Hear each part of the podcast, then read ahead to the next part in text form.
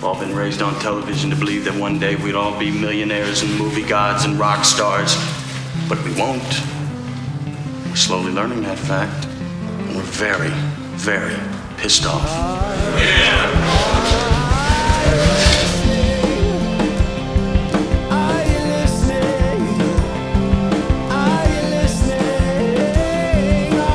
Hey, everybody, welcome back to another episode of the podcast. I know it's been a minute, uh, but uh, look, you know, I only do this when I get the house to myself, so you get what you get, right? Like, um, you know, that's the problem with the pandemic and all. Like, there's not there's not as many reasons to get out of, or not not as many chances to get out of the house uh, when uh, you know the out the outside can kill you. so uh, the music this time, uh, H. Jon Benjamin. You might remember him from such television shows as Archer, where he plays Archer, or from Bob's Burgers, where he plays the titular burger. No, wait, Bob. He plays Bob. I am sure you know who he is because if we are friends, I have bored you to tears with uh, how much I enjoy him. Now, you're probably asking yourself, why are we listening to bad piano playing? Well, this all ties into today's theme. But uh, in in the meantime, what I can tell you is H. Jon Benjamin, for whatever reason, decided I am going to take piano lessons for like I can't remember what he said. It was something like six weeks. It was a very short amount of time. And then he said, I am going to write an album, create an album of jazz music, um, in which I am on it and I am playing piano. And what makes this all particular, well, and and it's he knows he's bad, right? And I and that's definitely the point of it. But it's also insane. And you know, this is what you do when you're a rich person is you rent a studio, you hire musicians and you release this thing that's just shitty.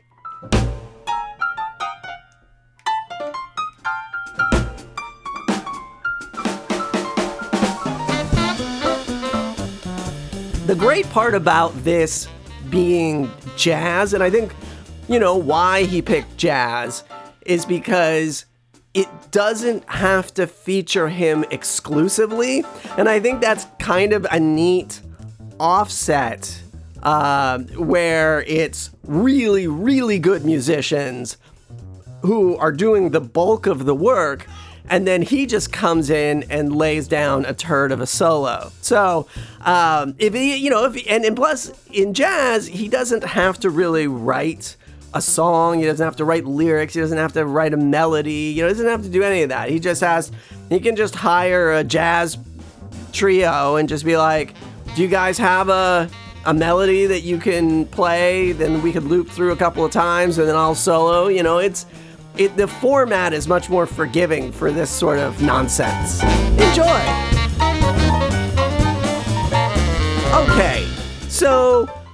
Um, lots of stuff has happened. Um, not, I'm not gonna obviously cover politics because whatever.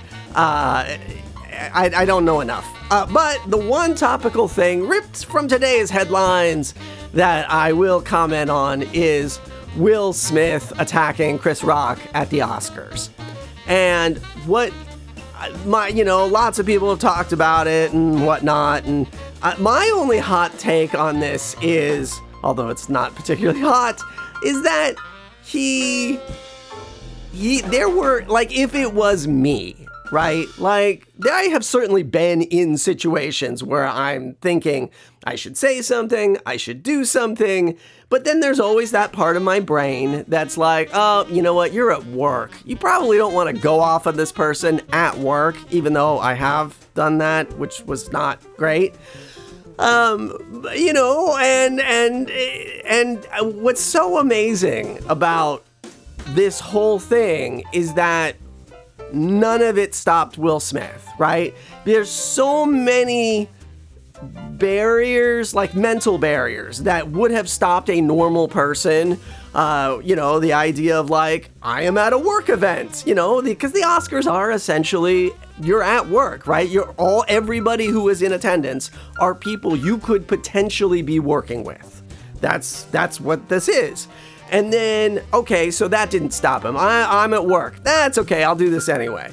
Um, I'm in a room full of people. Like, you know, if this was a work function and it was like five people, okay, you know, uh, maybe I'll say something, right? But it's a packed theater of people. Nope, didn't slow him down. Um, uh, I, um, uh, uh, it is televised. There are cameras. Uh, this is being broadcast all over the world. No, didn't slow him down. He just marched right up on stage and was like, I'm gonna brawl it out. Wow. That's just, this is how you know you have been too famous for too long. When you think you can do stuff like that and there will be no repercussions, that's that that that has to be the biggest reality check of them all is like oh right i i am not the world does not revolve around me. Some somebody people uh, have been saying that um, this is sort of something that is kind of imprinted on you in being a scientologist which i had never heard about. Um, but yeah, apparently, like this is this is what they say about Tom Cruise and about like why he yelled at that guy for uh, violating COVID protocols is because this is some part of of uh, being a Scientologist that they ingrain in you that you're supposed to I don't know uh, uh be realize your true self and e meters I I don't know. Uh, I, I don't know if any of that's true, but I, you know, they are both Scientologists, so there you go.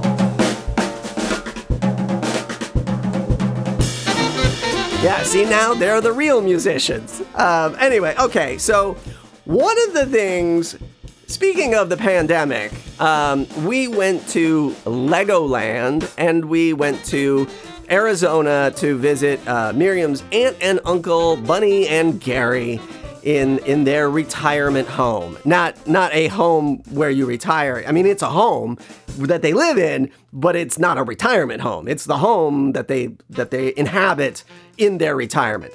Yeah. Anyway, doesn't matter. Um, it is stunning to me that I did all of that and did not get COVID, right?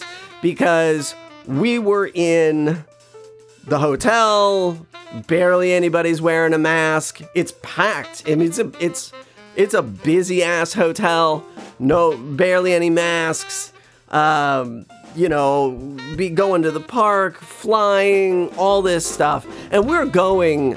You know, both uh, Carlsbad, California, the home of Legoland, is uh, probably it, it, I think it's it, it's outside of San Diego, about 45 minutes, so it might be a little more right wingy uh, than I am used to. Uh, certainly, there was a guy there in line, and one of the rides with a shirt with the American flag on it, and it was a a uh, shirt where each row uh, of the flag, each stripe of the flag was represented by a different kind of firearm. And, you know, here's the red row of shotguns, the white row of handguns, the uh, red row of AK 40, or not AK 47s, that's Russian. Oh, we wouldn't want that. We want American made handguns. Yeah, fire, gun, gun, fire, fire. Um, yeah, and I, you know, who knows? He's probably, he probably isn't from Carlsbad because I, I doubt, I mean, who knows? Maybe the locals go there a bunch. I know the locals in Anaheim go to Disneyland a bunch because they get a, a, a, decent deal on the tickets, although, goddamn, it's still expensive. But, oh man, let me tell you about Legoland. Legoland is, you know, it's like the shittier version of Disneyland, right? With one major exception. So at Disneyland, the way they handle the um, fast passes is you have to you have to like go to a ride and then you have to ask it for the fast pass and then it gives you a time and it's it's it's pretty labor intensive and it's you know rightly so they want to limit the amount of people who get fast passes right because if everybody's got a fast pass well then nobody has a fast pass so fast pass, fast pass, fast pass. Boy, you say it enough and it just loses all meaning. It doesn't even sound like words anymore. Fast pass, fast pass, fast pass.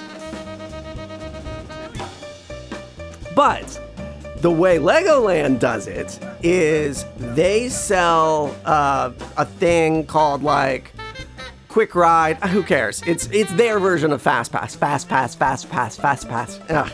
And with it, you just go into the app and you're like, oh, I want to ride this ride. And you click the button and then you go stand in the fast pass line and there's it there was there was one ride we rode all the time and it's one of these drop rides where it's you know uh, it's just a it's just a big stick in the ground with some seats on it and then they shoot you up and then you fall back down and it's great i loved it uh, it wasn't too high. It was only about, you know, maybe 25 feet in the air. So, you know, just the right amount of height for me. But it had a line, right? It was it was a very popular ride. And um, there we were standing in line and this woman says to her kid who is she's not in the fast pass line. She's in the the the regular, the the commoners line.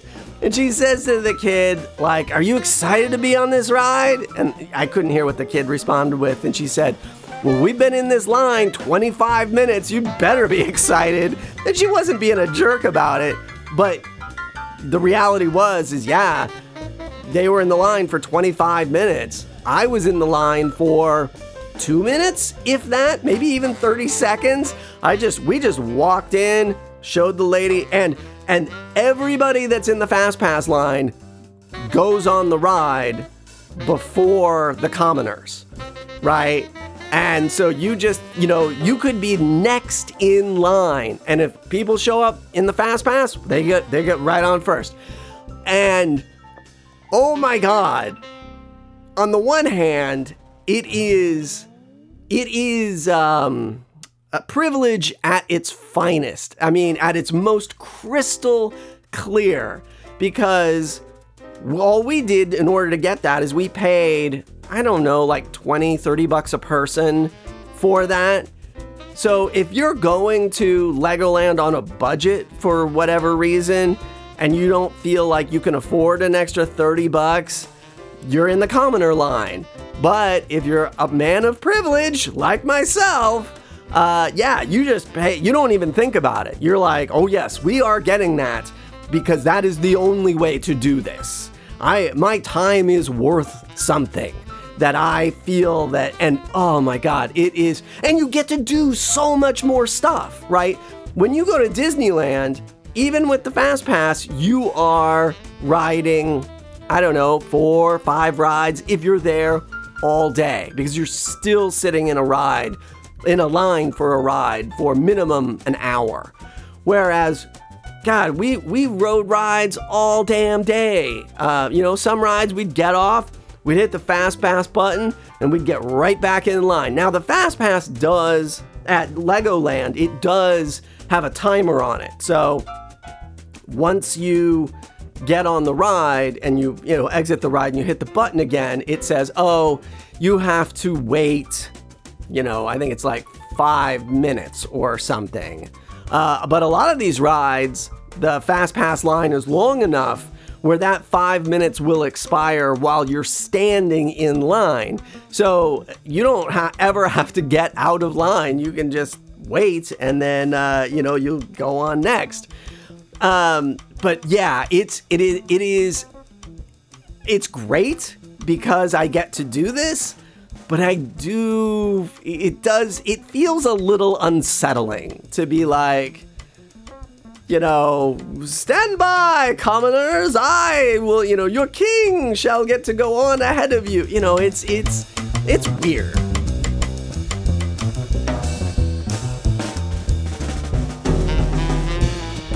So I I don't I don't know if I would recommend Legoland. I mean, it's it's fine.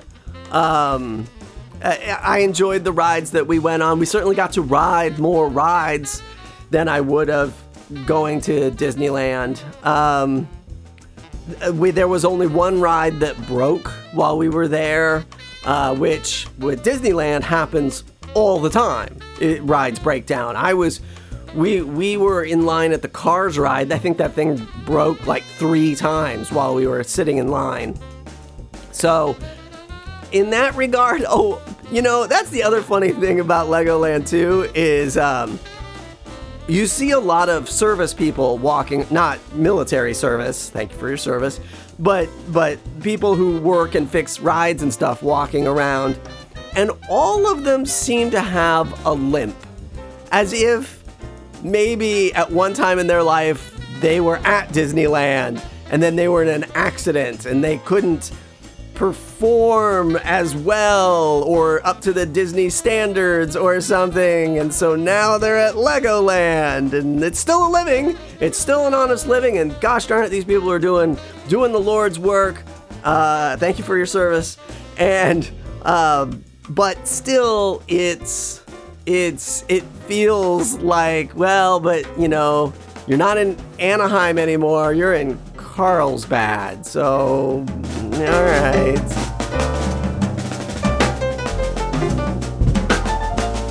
So, also on this trip, like I said, we went to visit Bunny and Gary. And Bunny and Gary, you know, they're older. Uh, Gary has had a series of health problems. Um, one of the reasons I went uh, this time is because Miriam was like, you know what? He's not doing great. Um, he, maybe maybe you should check in on him. You know, just see him in case this is the last time. And I was like, oh, okay, you know, that's fine. And honestly, though, we had a great time while we were there uh, because they live about an hour outside of Phoenix. And, you know, it's got a very Sedona vibe to it, it when you're at their house, right? Because their house overlooks mountains and you can be out there and, and the weather was not ungodly if you're in the shade and you know there's lots of birds and and quail which is a bird. I know it's a bird you know and, uh, yeah. Uh, but you know and it's it's so relaxing if if if you were to retire there now, keep in mind, you know, fast forward two months, there is no going outside. You know, you go you go outside, it's 90 degrees at 8 a.m. Uh, I don't know if I could handle that. And of course, you know, you are so remote, you are so removed from everything and everyone else that there is um, you know, you can't ride your bike to the something store, right? Like that's out of the question. And you certainly can't do that in the summertime either, because again, you don't go outside.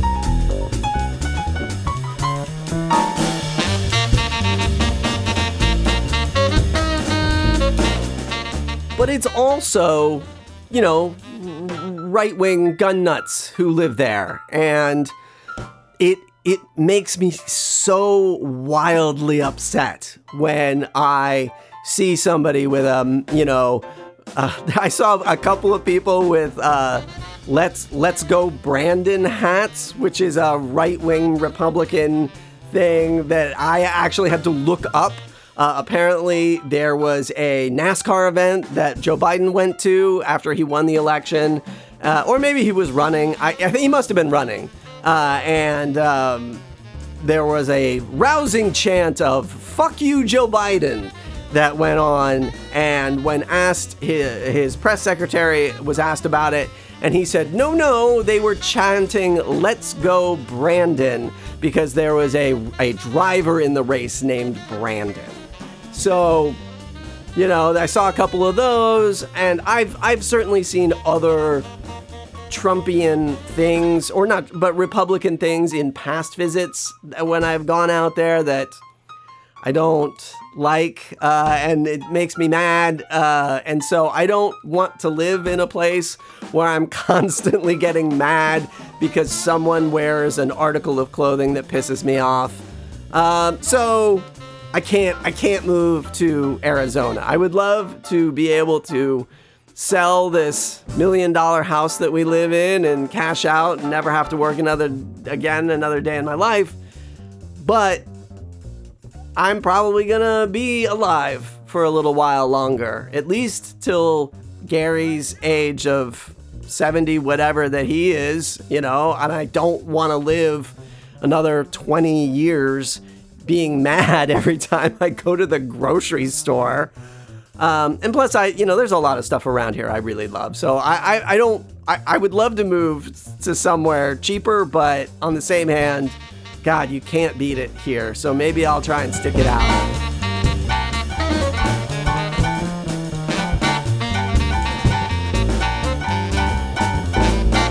There you go. There's a little taste of how bad his piano playing is.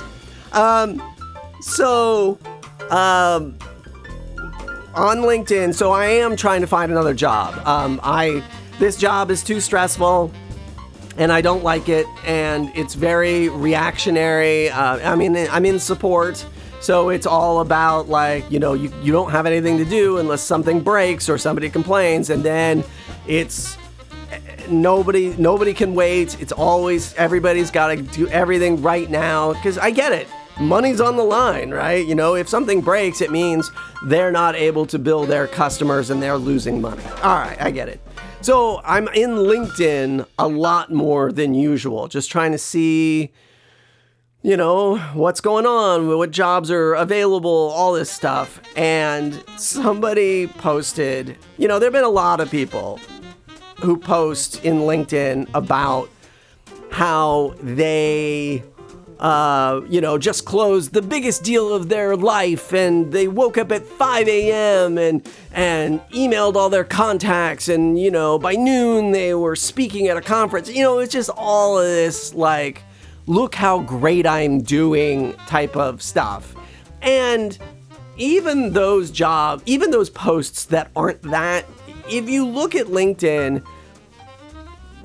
all anybody ever does is post about their successes. Nobody ever really posts about their failures. Until one person wrote a post on LinkedIn about all the things that they had not done, right? They didn't get up at 5 a.m., they didn't close their biggest deals. And like, you know, most of the people in the comments got it. They, you know, they thought it was funny and they recognize that LinkedIn is a problem in this way. And you know, most of the other comments were things like, "Oh yeah, I woke up at 5 a.m. because the garbage men were sliding my garbage cans right outside my window as they picked up my garbage. Thank you for your service." Uh, and you know, but people got it, except for one person who, um, his first sentence in response to this was, You are normalizing mediocrity.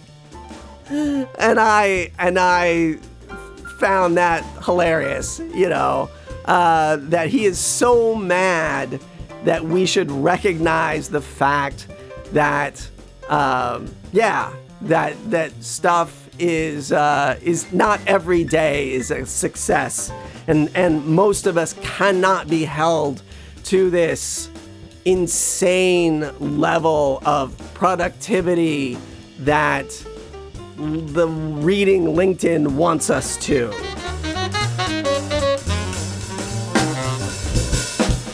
And that sort of gets to the topic of today's discussion. Um, the title of this episode is Mean. Um, I'm sure most of you will read it and think like mean as in anger that I feel towards the Republicans that I see at the at the sip and save with the MAGA hat on. But no, actually, that's not what I intended it to mean. What I intended it to mean was mean, meaning the arithmetic average, right? Because in uh, in math, there are three types of averages. There is um, mean, or there's mode, which I believe is the most common. There is median, which I believe is the one that's directly in the middle. Um, so if you have, you know, if you sort a bunch of values in either ascending or descending order. Uh, the one that's, you know, if you have seven of them, it's the fourth one. That's your median. Uh, but mean is the one that we all care about and use, which is the arithmetic mean, where you add all the values together and you divide by the number of values you have, and then that's your mean average.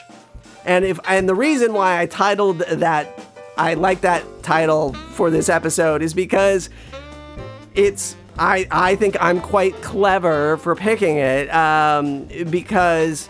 Uh, I've been wrestling lately with being average. Um, so, oh, just to finish up that LinkedIn story. So, then what I did, I really loved the term normalized mediocrity.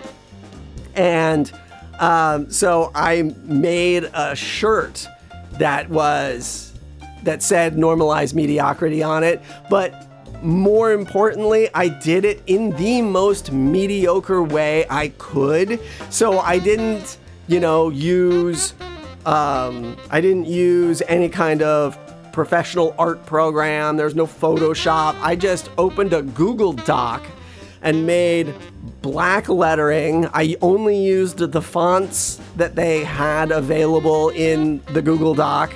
I picked one that I thought looked nice. So I'm not intentionally making it look shitty, but I'm also not going out of my way to make it look great. So I'm essentially doing the middle, right? I'm I'm I am doing the mediocre response to this. I am not going above and beyond.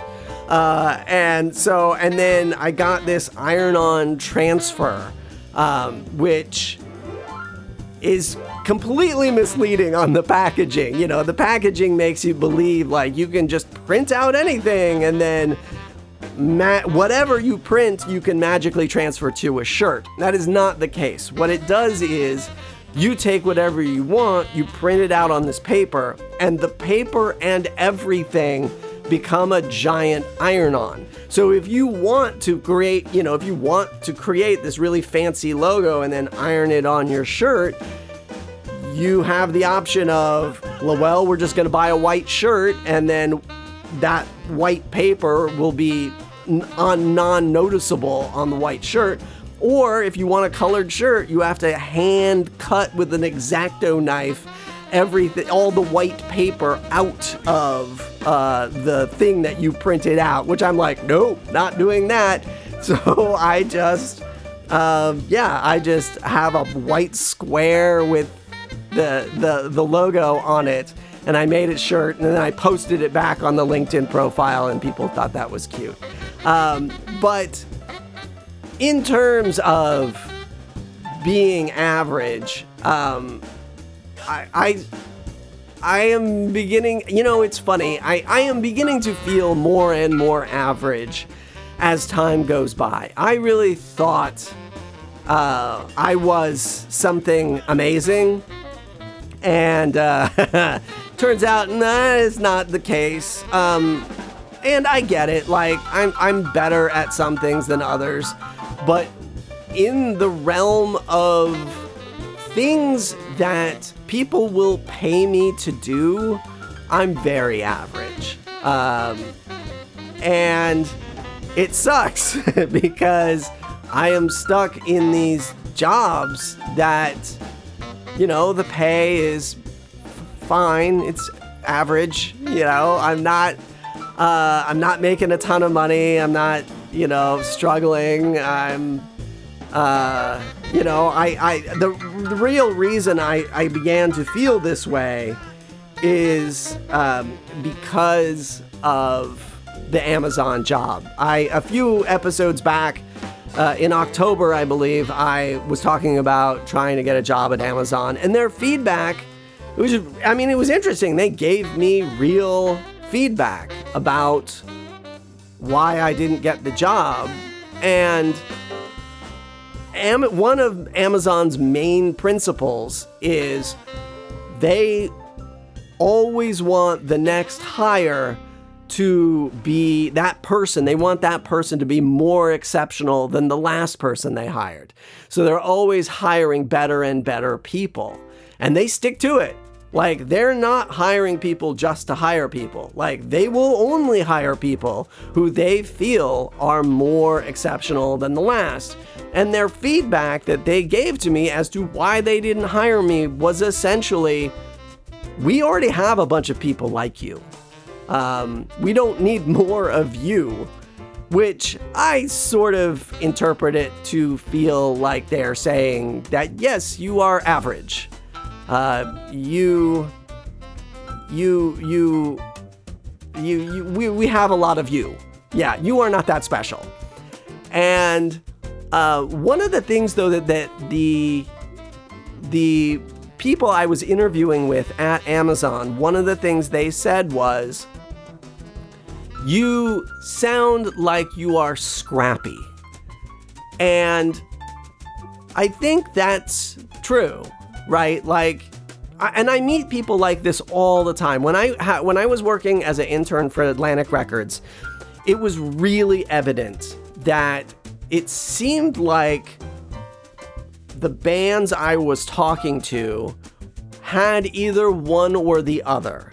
They were either scrappy and hustlers and wanted to shove their demo tape into my hand and um, would harass me uh, uh, you know, about updates, about have you heard from the label yet? You know, we, oh, we, you know, whatever they need, we can give them, you know. And then the people who were talented, I would harass them uh, to try and get a tape or try and see their show, and and they were not responsive, right? They didn't have that part of them that realized that you can't just wait and sit back and have somebody just give you a bunch of money because you mm, played a show once. You know, you have to have you have to be scrappy to like get the next job and to, you know, edit it, make a video, learn how to make a video, edit a video together, put it online,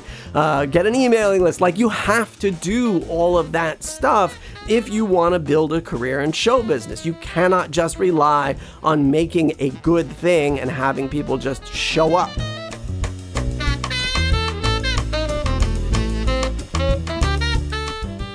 Because you have to tell them. You have to tell them where you're going to be. You have to tell them that you have uh, something that is uh, newly released.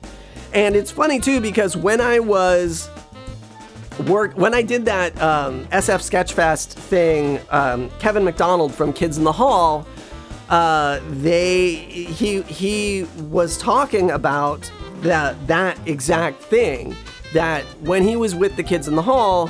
Um, they they would meet once a week and they were expected to show up with sketches.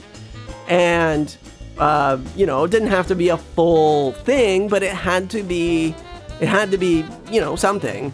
Uh, and and then based on the results of that and he said you know there would be one guy you know, like Mark McKinney or whoever, like, uh, you know, he'd be, uh, he'd always come with something. You know, maybe it'd only be one sketch, but it was always good. And then there was Scott Thompson, who would come with like 20 sketches, and nobody liked any of them. And then there was Bruce McCulloch, who was the magic mix of both and he would come with a lot of sketches, and all of them were great. And then I realized Kevin McDonald is me in that he is the scrappy one. So he had a story that he would, you know, he would go, he would talk to one of the cast members, like a Mark McKinney, and he would say, Hey, what are you doing tonight? And he'd say, "Oh, it's you know, I'm nothing special. I got a bunch of laundry I gotta do, um, so I'm probably just gonna you know do that." And then Kevin McDonald would be like, "Great, what time are you doing your laundry? I'll come and do laundry with you." And so what Kevin McDonald was doing was using laundry time to write sketches, and um, there, you know, there, there was a, you know, and and it wasn't it was all very informal, right? It was just like let's hang out and then maybe just by the sheer act of hanging out and we can talk and then maybe something will come out of that and then we can take that to the group next time and like like let's let's do this. Let's keep this engine going. Um, and that's you know really super valuable. And and uh, I, I I I I it's it's good that he is the scrappy one but he cannot make it. Like, you know, you notice Mark McKinney, or, or, I'm sorry, Kevin McDonald. Kevin McDonald is not lighting the world on fire uh, because, and I hate to say it, I, I, think he's super talented. Don't get me wrong. Uh, but you notice there is not a lot of Kevin McDonald in the universe because he's he's got more scrap than talent. Uh, and so he can work with a group of talented people and get them to be motivated and moving, but essentially, scrappiness is his main thing. Um, so, you know, I'm titling uh, the name of this podcast is Mean, and I keep thinking about being scrappy and could I is is there a job in which it reward like the sheer job itself is dependent on scrappiness, right? Like you don't have to have any other talent other than that. And I think probably, um, it, I, I, think that the job, I mean, I, I came up with a couple ideas. It doesn't really matter what they are, but it, it is interesting how that it isn't really a job, right? Like being a professional scrappy person isn't really a gig. Uh, you have to have other things in there as well. Uh, and it's anyway. So um, I I titled this episode "Mean," and I thought mostly I thought about it in terms of a book. Like how fun would that be to name a book? About being average, mean, and then um, and then I thought, oh, okay, maybe I can write that book. Maybe I'll do that. And I'm like, uh, except for the fact that you can't write a book just because you want to or being scrappy about it.